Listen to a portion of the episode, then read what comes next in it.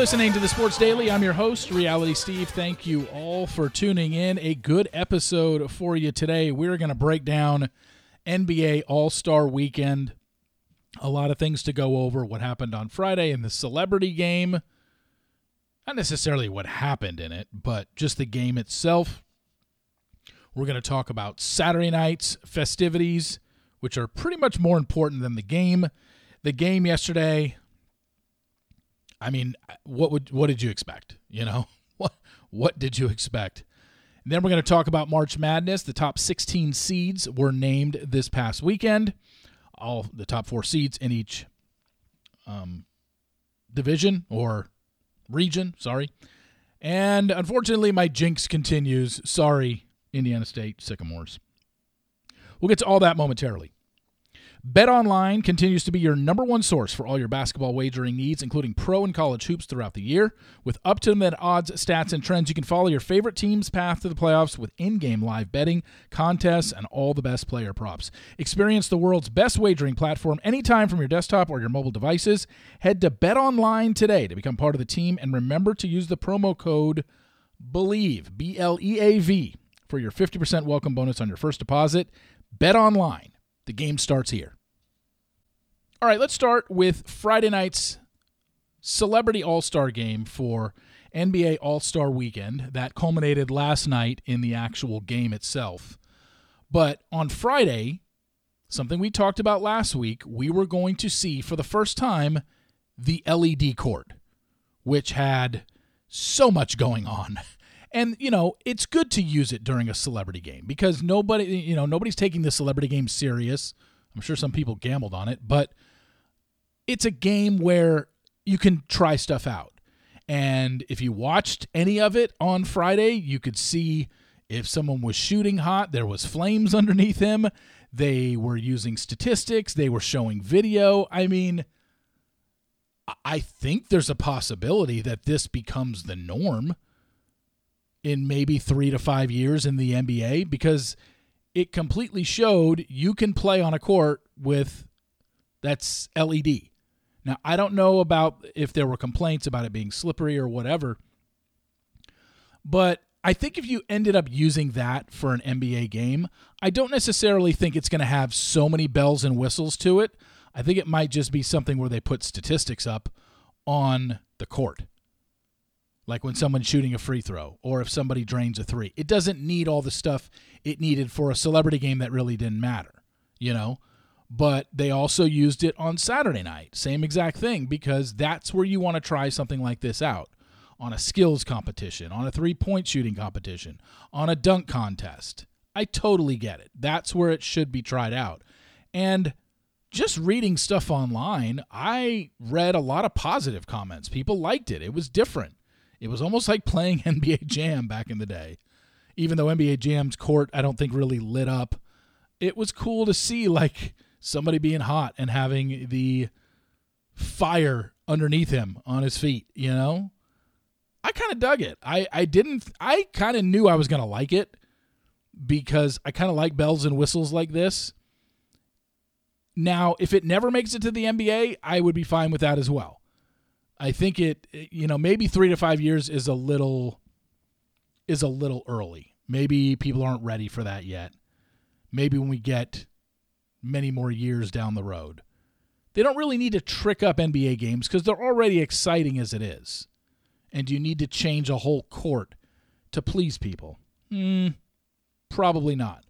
But I think for exhibition games and for games like this, NBA All Star Weekend, they should absolutely use it on Friday and Saturday going forward. Every All Star game weekend should have an LED court.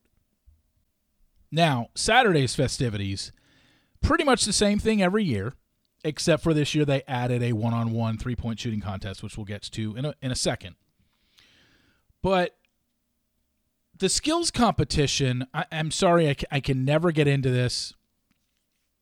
And you know why I can't get into it? It's because the players that participate aren't into it.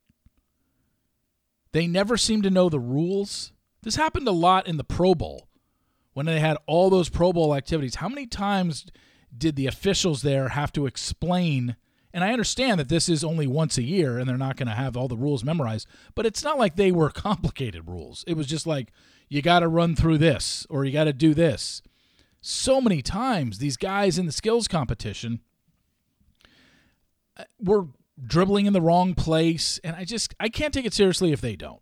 And, you know, dribbling the length of the court and throwing a bounce pass into a net. I mean, that's stuff literally you did at seventh and eighth grade camp. At least I did. When you had relay races, it doesn't prove anything, and none of these guys really want to go at it hard. They want to seem cool. They want to seem like, I got this. I can do whatever. I'll go at my own pace. It's like, okay, if you go at your own pace, why do I care who wins? So I don't. The second thing they did is the three point contest. And I'm in agreement now with most people. I think this three point contest should end the Saturday night festivities. It has surpassed the dunk contest. You know why? Because the NBA is all about three point shooting now. The NBA isn't about dunking. Back in the 80s and 90s, yes, dunking was very, very well thought out and if you dunked in a game, it was a big deal. Not that these guys couldn't dunk, but on a fast break, guys weren't flaring out to the three point line back in the 80s and 90s. They would take a hard cut in the lane in hopes that they could dunk on somebody. Like they tried dunking on people in the 80s and 90s. And then the game changed. We know this. This is a three point shooting game, is what the NBA is. It's spread the floor, get mismatches, find the double team, and then once you're doubled, find the open man who's usually sitting at the three point line. That's what the NBA is now. So why not make the NBA three point competition the ending to Saturday night's festivities? I think it should be. I really do. And I know people are going to complain about the dunk contest, but my answer to them is what do you expect? What do you expect? Jacob Toppin, Jaylen Brown, Jaime Jaquez Jr. and Mac McClung from the G League. I understand that Mac McClung won it last year, and I think if they put him in every year, and as long as he makes his dunks, he's probably going to win. If you don't have the superstars competing in the dunk contest, I don't care who wins it. The dunk contest isn't going to be any good. When people talk about the dunk contest in the past, you know, when I grew up, I remember recording the dunk contest and recording the Michael Jordan Dominique Wilkins dunk contest in Chicago. And I used to wear my VCR out coming home from school watching that so many times over and over and over. And it was a great dunk contest. However, I don't think it holds up right now. And I know everyone's like Michael Jordan with best dunker ever. He's not even close to being the best dunker ever he just elevated the dunk contest at a time where nobody had seen the stuff that he did before. But the best dunkers in the NBA right now can do exactly what Michael did in the dunk contest. I think most guys can jump from the free throw line. Not most. I'm saying most at the end of the dunk contest. If they wanted to, they could jump from the free throw line.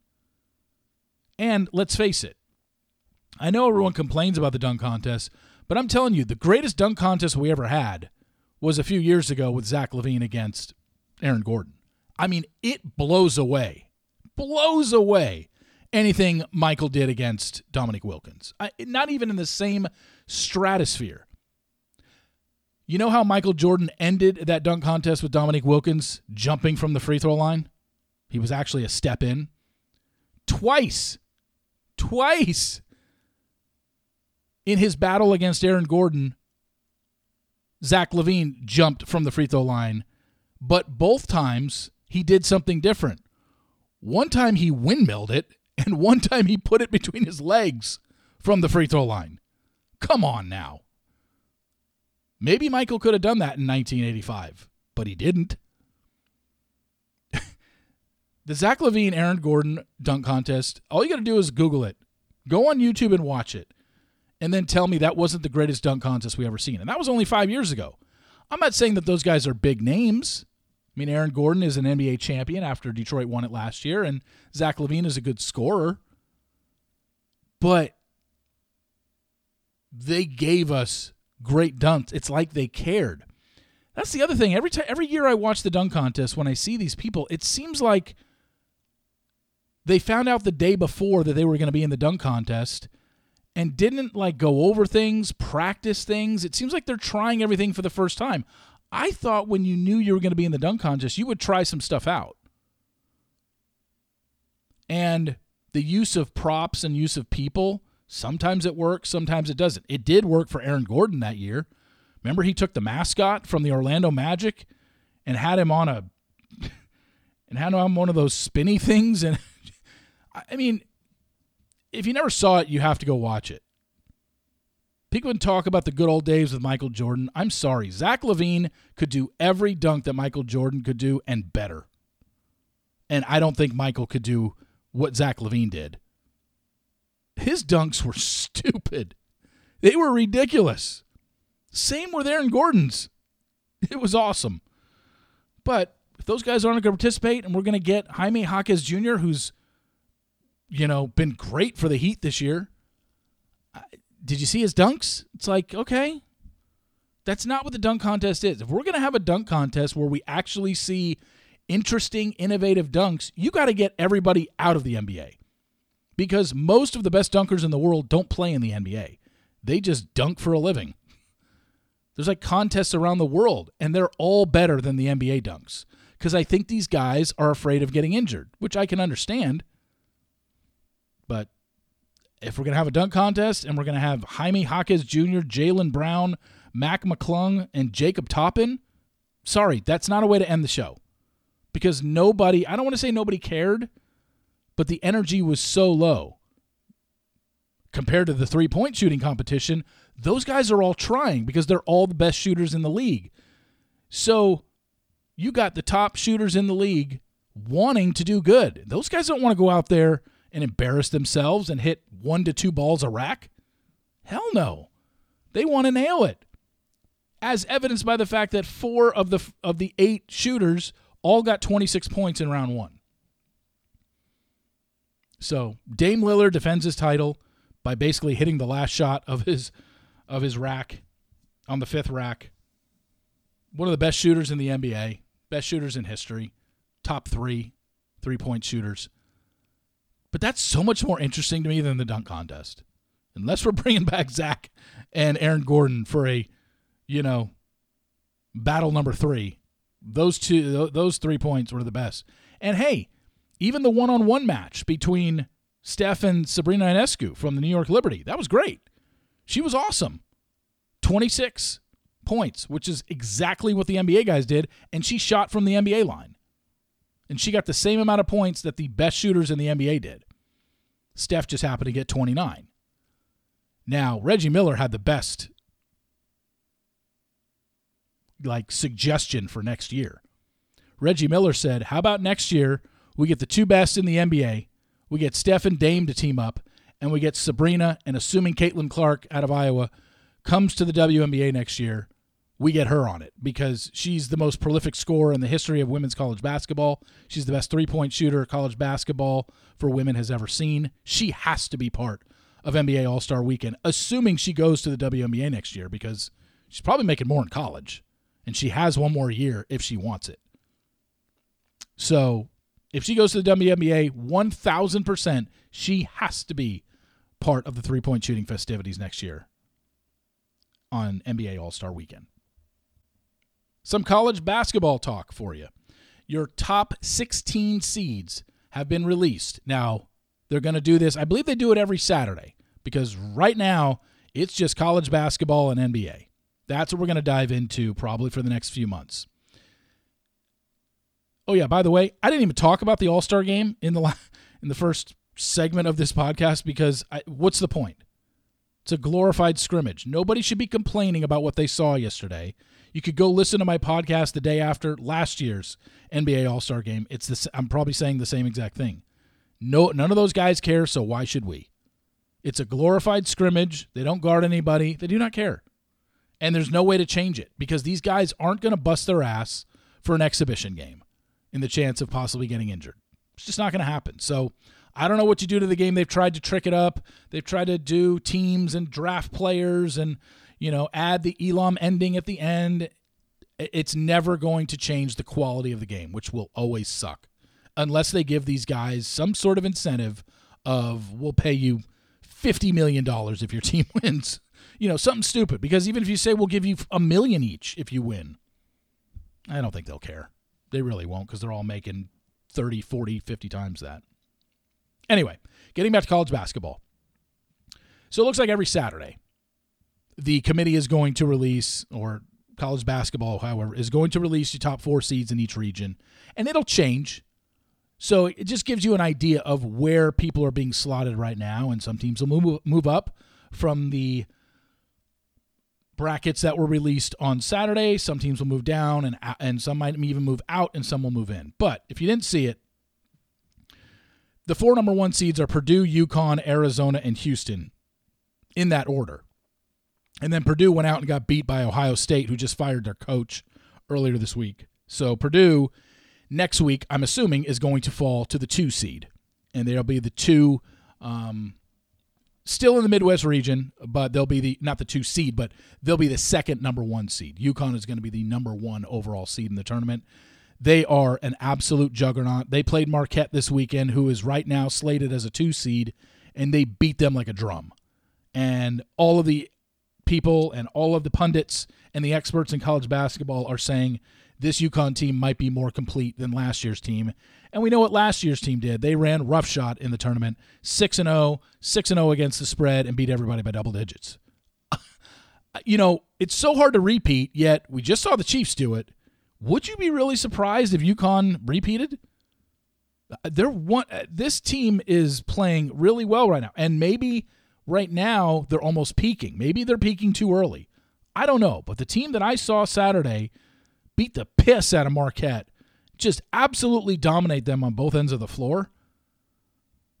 Oh man, I, I know they're such a chalk pick, but when I see Purdue lose to Ohio State, and we know Purdue's resume the last three years, they've lost to a double digit seed in the tournament. Arizona has been known to be a tournament just failure. Houston, the other number one seed. I mean, we could be looking at another wacky Final Four where, mean, last year, all four number one seeds were out by the Elite Eight. I, I don't see that happening, but I don't know. Anyway, um, Midwest region, you know, before yesterday's games had Purdue as a one, Tennessee as a two, Baylor as a three, San Diego State as a four. In the East, you had UConn, North Carolina, Iowa State, and Wisconsin. In the West, Arizona, Kansas, Duke, and Auburn. It's a hell of a top four. In the South, Houston, Marquette, Alabama, and Illinois. One thing that was brought to my attention when I was watching one of the shows was the fact that the East region, which has UConn as the number one seed, so their first two games are going to be played in Brooklyn. Well, that East region feeds into Boston. So essentially, UConn is getting four home games before the Final Four, which is mm, shit. Where is the Final Four this year? It's uh, oh, it's in Phoenix. Sorry, uh, April sixth and April eighth. Uh, Saturday, April sixth is Final Four. Monday, April eighth is the national championship game.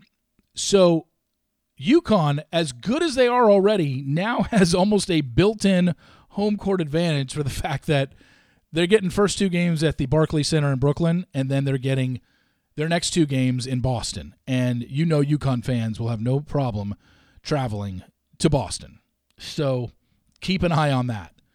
I, I would say just pencil UConn into the Final Four, but we know it's crazy. We've seen upsets happen. And we don't know even who UConn is in UConn's bracket. Maybe they can get a team that matches up with them well. I don't know. But if UConn is playing, and, and we know it comes down to all it takes is one bad game and you can get beat. UConn could maybe play a bad game in the tournament and somebody plays an A plus game and beats them. I'm just saying, if UConn plays at least B to B plus in any game, I don't think anybody can beat them. They would have to play a C game to get beat, and somebody's gonna have to play an A, A minus, A plus game. Because a B to B plus game by UConn I don't think an A plus team from a team that's maybe the 15th or 20th best team in the nation beats UConn. They're that good this year. I, I just don't know.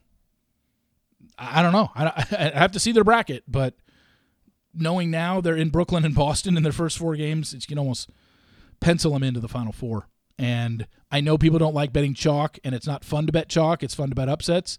Maybe bet upset somewhere else. Just don't pick somebody to upset UConn because I don't think it's going to happen. But that's just my opinion. So you keep and you and you look at those. I mean, the West region, Arizona, Kansas, Duke. I mean, those are some serious, serious blue bloods, and I think that'd be a great region. Got to see who else would be in there. But yeah, it's I think it's neat that they do this. They they only started doing this a few years ago. I like seeing where they're where they're looking, where they're headed, and you know teams can move up and down. Like I said, Purdue is going to move from the number one overall seed to the number two one seed, and UConn's going to be number one. UConn probably should have been number one before, and and when this rankings came out, I don't know why they have Purdue ranked ahead of UConn, but they did. It won't be anymore. I you know, looking at this, I say UConn is the only number one seed that gets to the Final Four. And as I said last week, I think Purdue is they're either getting ousted before the first week, they're getting ousted in the first weekend again, or they're making it to the Final Four. And it's just once again, we got to see their we got to see their bracket once everything is filled out. Who do they play in the second round if they win? They're going to play the winner of an 8 9 game. Let's see who that 8 9 game winner is. And then they move on to the Sweet 16. We just got to see who's in their bracket. But I understand that they are very well aware of their history, especially what happened last year. We all remember the Dick, Fairleigh Dickinson, a 16 seed that beat them, and Zach Edey had one shot in the last 18 minutes of the game. Just I, you can't even explain how Purdue got beat last year. Just it's unexplainable. Anyway, so once again, Midwest region: Purdue, Tennessee, Baylor, San Diego State. In the East, UConn, North Carolina, Iowa State, Wisconsin. West region: Arizona, Kansas, Duke, Auburn. South: Houston, Marquette, Alabama, Illinois. That's kind of a sneaky good conference or a sneaky good region because Marquette, as bad as they looked against UConn, it's a really good basketball team. And they're tourney tested, and they've got a lot of guys who have played in the tournament before. Not to mention, they probably have the best point guard in the nation. Alabama is a team that's on the rise right now, playing really well. And Illinois also playing really well. Very, very good region. I really like that region if those teams stay that way. And finally, man, if you're an alumni of Indiana State, I you can blame me. I sang the praises of Indiana State last Tuesday on the podcast. Actually, the podcast aired Wednesday, but I recorded it Tuesday. Singing the praises of Indiana State. First time ranked in the top 25 since the Larry Bird era. And then on Tuesday, they lose at home as a 17 point favorite. They lose by 13 points. And then this past weekend, five point road favorite. They lost to SIU. So now, not only did they lose back to back games, they're certainly going to drop out of the top 25. Maybe, they, I don't know, maybe this is what they needed. Maybe they needed a wake up call. I said after Tuesday's game, they probably read their own press clippings because you don't lose the first time ranked in 40 years and you got a home game, you're favored by 17, you lose by double digits. You had to have just been not paying attention and been so caught up in everyone patting you on the back because that just doesn't happen. But then you went out and lost on a road on the road on Saturday, and it's like, okay, yeah, we'll see. They might still get in. I mean, it, you know, put it this way: if they get in and they win the Missouri Valley, and they sit there as an 11 or 12 seed, don't think they can't upset somebody because they lost two games this week. I'm still going to be looking at them. I'm just sorry that I jinxed them after I sang their praises and then they went 0 2 this past week. Anyway, thank you all for listening. Really appreciate it. Please follow me on Apple Podcasts. Also, rate and review. And please hit play. You got to hit play on the podcast. If you miss it, hit play because just because it shows up in your feed every morning, which used to be considered a download, it's not anymore. You got to listen to the podcast. So I'd really appreciate it. Pass it along to your friends. Let them know about it as well. Thank you all for listening. I really appreciate it. And remember, sports will always be the greatest reality show on television. See you.